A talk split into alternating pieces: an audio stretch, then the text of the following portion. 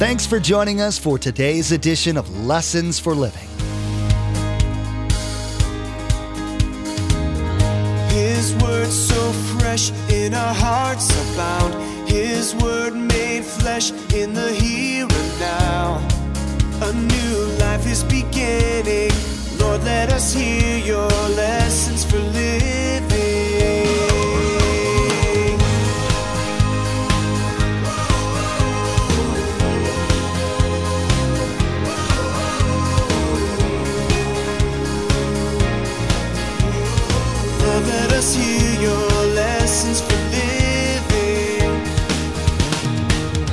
You see, the church, the church, you're a salt shaker this morning. The problem with the church is the salt shaker has salt in it, but it remains in the shaker. You see, we have to die to self and get involved with people. Light has to be around dark, salt has to be around something to change the flavor. You and I have to be there. You know, in some ways, it's easier to be salt and light overseas than it is next door in our neighborhoods. Jesus has called every follower of Him to live different than this world and shower those around us with the message of the gospel. Today, Pastor Mark will encourage listeners to reflect on how they might be salt and light in a fallen world all across our nation today. There are spiritual needs in the lives of many. The Lord has called us to be the primary messengers of His Son and be an example of Jesus in our various spheres of influence. How have you put the stamp of Christ on those in your life? The Lord desires for the church to step up and be set apart. Remember, there's quite a few ways to receive a copy of Pastor Mark's teaching. We'll be sharing all that information with you at the close of today's broadcast. Now, here's Pastor Mark with part two of his message entitled Talk the Talk, Walk the Walk.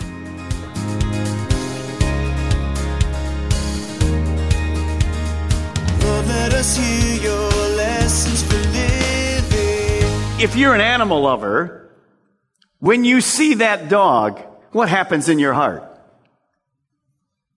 If you're an animal lover, do you have compassion for that dog? Yes. In fact, you know what some of you do that are real animal lovers? You put that dog in your what? In your car and you hope there's a, there's a number you can call to the owner and the owner's going to go, Oh, thank you. Or you take it to the pound and, and just say, please, this dog's going to get killed in traffic. I'm an animal lover. Do you know that if I'm not careful, I'll have more compassion for a lost dog than for a lost person? Could that be? Could that be? Yes. See, when Jesus looked out, he just didn't go, hey, nice crowd today. He looked at the individual faces of those people. They were harassed. They were helpless. If you know anything about sheep, sheep have to have a shepherd. Otherwise, they'll be lost. They'll be killed. The wolves come. The bears come. They fall off cliffs. Jesus looked and he went, these people don't have a shepherd. They're lost. Nobody cares for them. Could it be that the reason we're a barrier to the people is we've forgotten what it was when we were lost? Could it be that you and I have forgotten what it's like when we were helpless? Some stronghold in our life? Our life falling apart? Could it be that we've forgotten when we were like that? You see, all of us were like that. Could it be that you and I have forgotten what the consequences of remaining lost are? Many of the people that are around us have no answer. They, they, they've tried everything the world gives them and there's absolutely nothing. Remember, every person born is on a quest. They're trying, they, they know there's something after the, they're trying to get to somewhere. Could it be that we never see them as harassed? We never see them spiritually. We see them in a secular eye. When we look at people, we go, they got two cars. They got a nice home. They got three kids. They're in the little league se- uh, session across the street. They're educated. They have everything they need. They eat at fancy restaurants. Man, they're, they're, they've got it made. No, they don't. And not, not spiritually, they don't. And the real part of us is always spiritual. Guys, don't forget where we've come from. We were those sheep that were harassed and helpless. Number three. Number three barrier. Christ followers isolate themselves from the lost.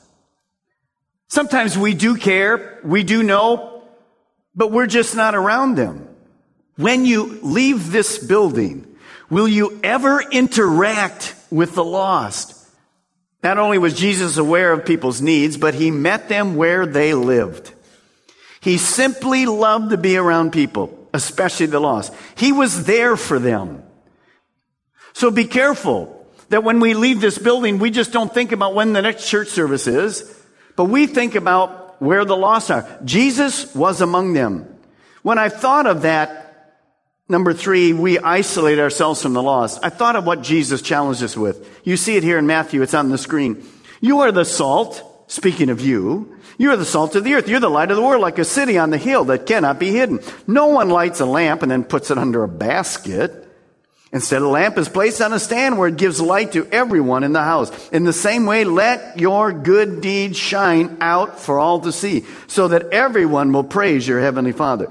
Your light, a husband and wife that love God, is a bright light. And we live in dark neighborhoods. You see, if we have a healthy marriage, we're a light. We're an abnormal couple in our world today. But what causes the problem? The divorce rate in the church is the same as the divorce rate in the world. So the light isn't there. Why would they ever knock on our door when there's no difference in my home with my relationship with my wife and then theirs?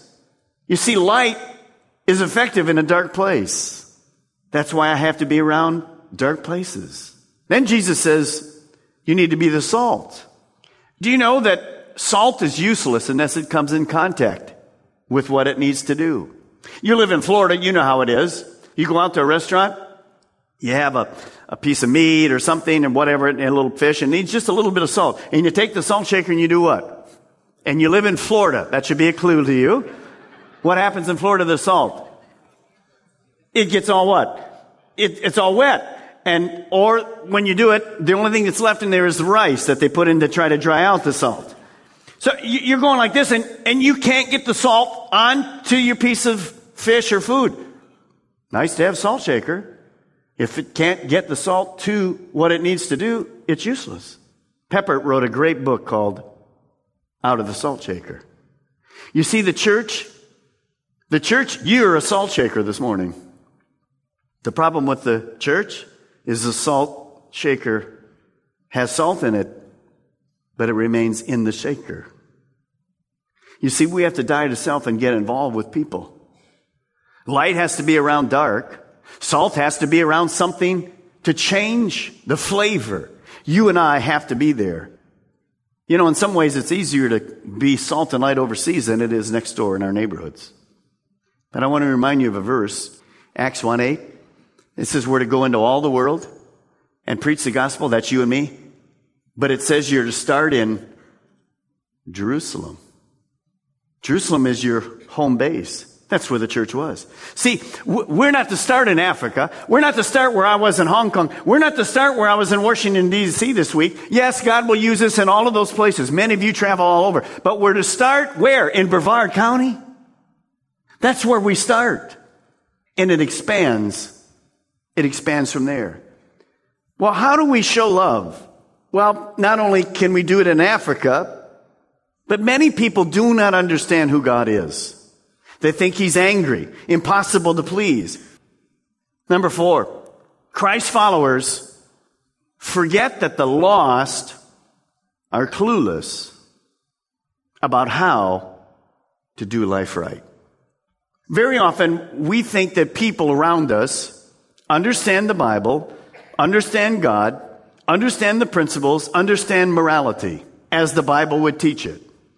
We, we just, because we're not involved enough in, in their culture, many times we just forget this truth.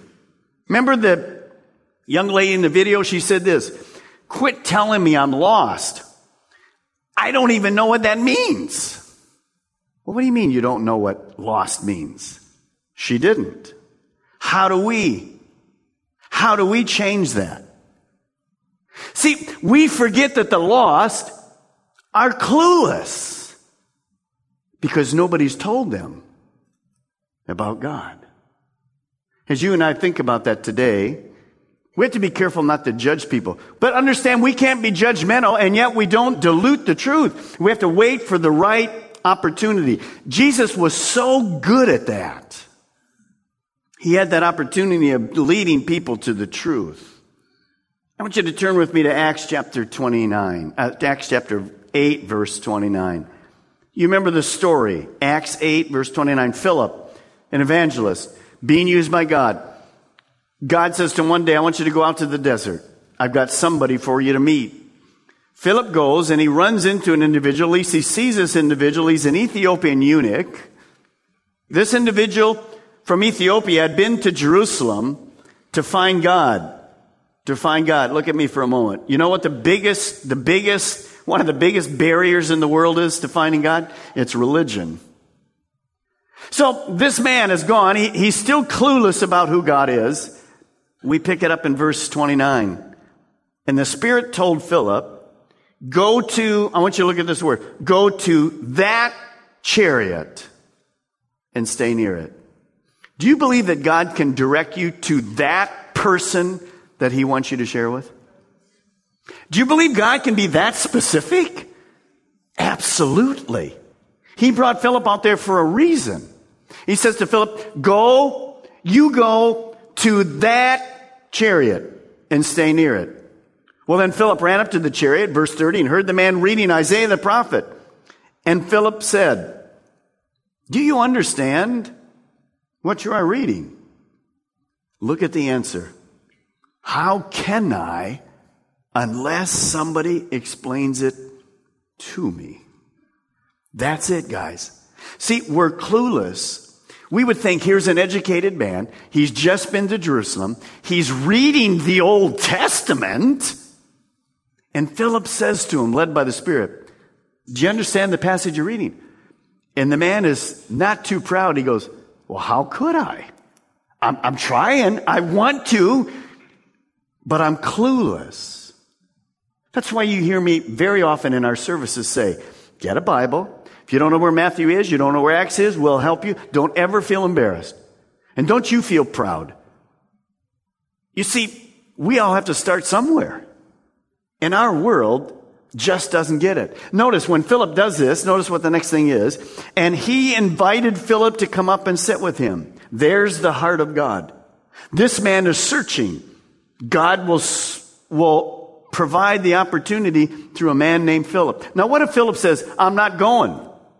I'm not interested in going out in the desert. Then that is a barrier.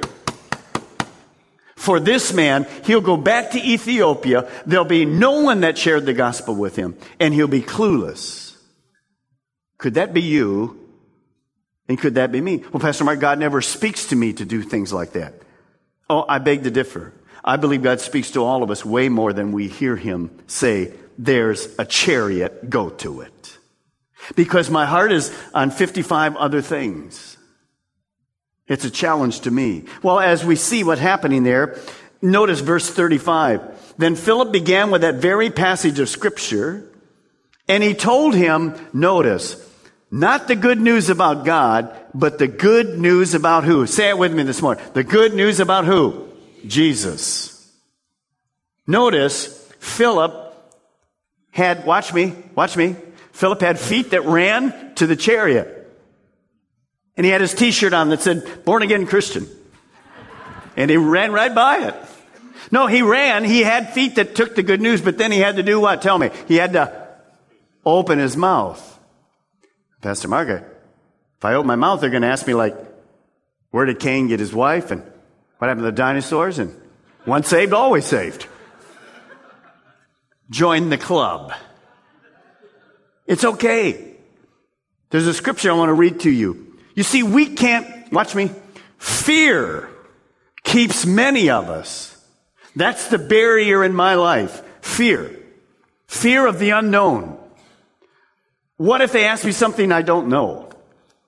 Luke says, when you are brought before synagogues, rulers and authority, do not worry about how you will defend yourself or what you will say, for the Holy Spirit will teach you at the time what you should say.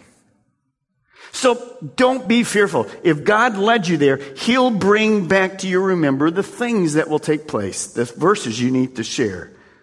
So Philip moved not just to the truth about God, but to the truth about Jesus. You see, here's the key. We need to get people to Jesus. He is the way. It's not about a church. It's not about Calvary Chapel. It's not about a denomination. It's not even initially about God. It's Jesus. No man comes to the Father except through me, Jesus said. Do you know that not only are people clueless about the principles of Christianity, the reason they are, they're clueless about this. That's why we teach the Bible here. That's not a proud thing. This is how we live. This is how we do life right. Number five, our last one for this morning. Barrier number five. Impatient Christ followers with unrealistic expectations. Impatient Christ followers with unrealistic expectations. Turn with me to John chapter 4, would you? John, Matthew, Mark, Luke, John. Just back from Acts. I think this is huge for us. John 4, verse 36. Even now, the reaper draws his wages. Even now, he harvests the crop for eternal life. So that the sower, the one that's sharing the gospel, giving comments about the gospel, open doors when God does. The one that, so that the sower and the reaper may be one together or glad together. Thus the saying, one sows and another one reaps. Well, it's true. I sent you, Jesus said, to reap what you've not worked for. Others have done, notice, the hard work. And you have reaped the benefits of their labor. Why do I say impatient Christ followers with unrealistic expectations is a barrier? Just because of this. Many times we're impatient at what God's doing when we do share the gospel. Notice this young lady said, when you share with me, when you finally begin really sharing with me your life, I'll probably make fun of you, might even call you a hypocrite. So you can see that this sharing uh, of coming to Christ is, is actually a process. Most people do not come to Christ the first time they hear the gospel. Or there are places in the Bible where that happened. But many other people, Matthew for one, had been hearing about Jesus for a long time. But finally, when Jesus came to that town that day in Capernaum and said, follow me, he did. Nicodemus came. Remember Nick at night? He came to Jesus. And he said, how in the world do I get into the kingdom? Jesus explained it. He sowed the seed. There was no response at that point. Later, he becomes a follower of Christ. Zacchaeus, a little guy in a tree. Why is he in a tree? He wanted to see Jesus. Why would he want to see Jesus? Because he'd heard about the things. But he wasn't there the first time he heard about the good news. It was a process. So we have to be careful that we understand that one person sows. That's what Jesus is saying right here. Sharing our faith is a process of showing and telling. And very often it's teamwork. Let me give an example. Normally every service we invite people to accept Christ or come back to Christ. And people come and accept Christ. And then people look at whoever the pastor is that day and goes, wow, really powerful sermon. It was really great. It was really great. Well, that could be true, couldn't be true. You see, Jesus said to his disciples, You're reaping where you never got to sow. How do these people, how will you this morning when you come to Christ? I mean, who's been sowing into your life? I don't even know you. But your friends know you. They've been sharing, they've been loving, they've been challenging you, they've been coming alongside. They're at the hospital when you had surgery, and eventually they, you came to church. They may invited you ten times, and you finally came to church and you get saved. And they come down, and people go like, "Wow, great sermon, Pastor Mark." No, no, no, great love God. Do you understand? We just have to be faithful. We never know when a person's going to come to Christ. They have to respond. So don't, don't try to win everybody the moment you talk to them because that becomes a barrier. Normally a new Christian does that. They're so filled with zeal, they go to the home, of the whole, they want their whole family saved that afternoon. Of course, it took them 22 years to come to Christ, but they misunderstand that. Be careful. Why was the second part? Why do I say unrealistic expectations? Jesus had many people that closed the door in his face, but he kept sharing. So don't get discouraged when you see those kind of things happening. Remember in the, if we get impatient with people, we're going to blow it. We have to wait for God to open the door. I want to just share one thing with you. No more videos, no more words on the screen, nothing. I want you to go back to a verse just in your mind with me. Jesus said, the harvest is ready. The workers are too few. The solution was to pray. I want you to do something for me this next week. I want you to pray five minutes a day, every day for the next week. For the lost, for a barrier that may be in your life, that you will be more effective that you will be, and if there's any barriers in your life, they will come down. I just want you to pray five minutes a day, anytime during the day for the next seven days. Can you do that with me? See, the solution was from God was what? Pray. And it was for workers. That, that, we have the workers here. We, you're the workers. I'm the worker. I believe when we pray, God answers prayer. And if we'll have a heart for the lost, I'm just asking you, Pray that when God opens the door, you'll share. Pray for an open door. Five minutes. Five minutes. Remember the young lady said, when you walk out this door, will you just walk out the door? No, we're going to walk out the door and we're going to pray five minutes a day. See, that's the heart of God. I have one more thing to say and we're going to close. Watch me. Maybe you've given up on a relative or a friend. Don't give up on them. And I want to say maybe you've walked into this building this morning and you've blown it so many times, you think God has given up on you. I can assure you, He has not. Sharing our faith is a process of showing and telling. Today, Pastor Mark reminded us that our mission on this earth is to show the love of Christ to the lost and talk about the love of Christ to the lost. We are to distance ourselves from the influence of the world, but we're to be the primary influence for the world. Ask the Lord today to give you a heart to love the lost, eyes to see open doors, and a mouth to share His good news. Social media is a huge blessing that most of us use every day. We want to encourage you to become our Facebook friend and follow our Twitter feed. At the Facebook page and Twitter feed, we post information about upcoming events, discipleship articles, and encouraging quotes that will inspire you in your walk with Jesus. Log on to lessonsforlivingradio.com and follow the links to the Calvary Chapel Melbourne Facebook page and Twitter feed, or simply search for Calvary CCM on Facebook or Twitter. We even have a specific Facebook page for the Viera campus. Simply search for Calvary CCM and you'll see the Viera campus Facebook page in the search results. Again, to like our Facebook page and subscribe to our Twitter feed, log on to lessonsforlivingradio.com. Again, our web address is lessonsforlivingradio.com. Religion is a huge barrier that blocks people from a relationship with Jesus. In the next edition of Lessons for Living, Pastor Mark will challenge listeners to be careful what kind of fragrance they're leaving behind. No judgment or set of standards are going to attract and save the lost. We must exude Jesus everywhere we go and speak of the great relationship that is available to all. To some, we're the only Bible they will ever read.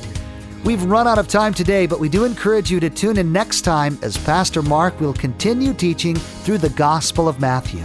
That's next time on Lessons for Living. Our eyes have seen and our ears have heard His word made flesh in a hurting world. A new hope He is giving. Lord, let us hear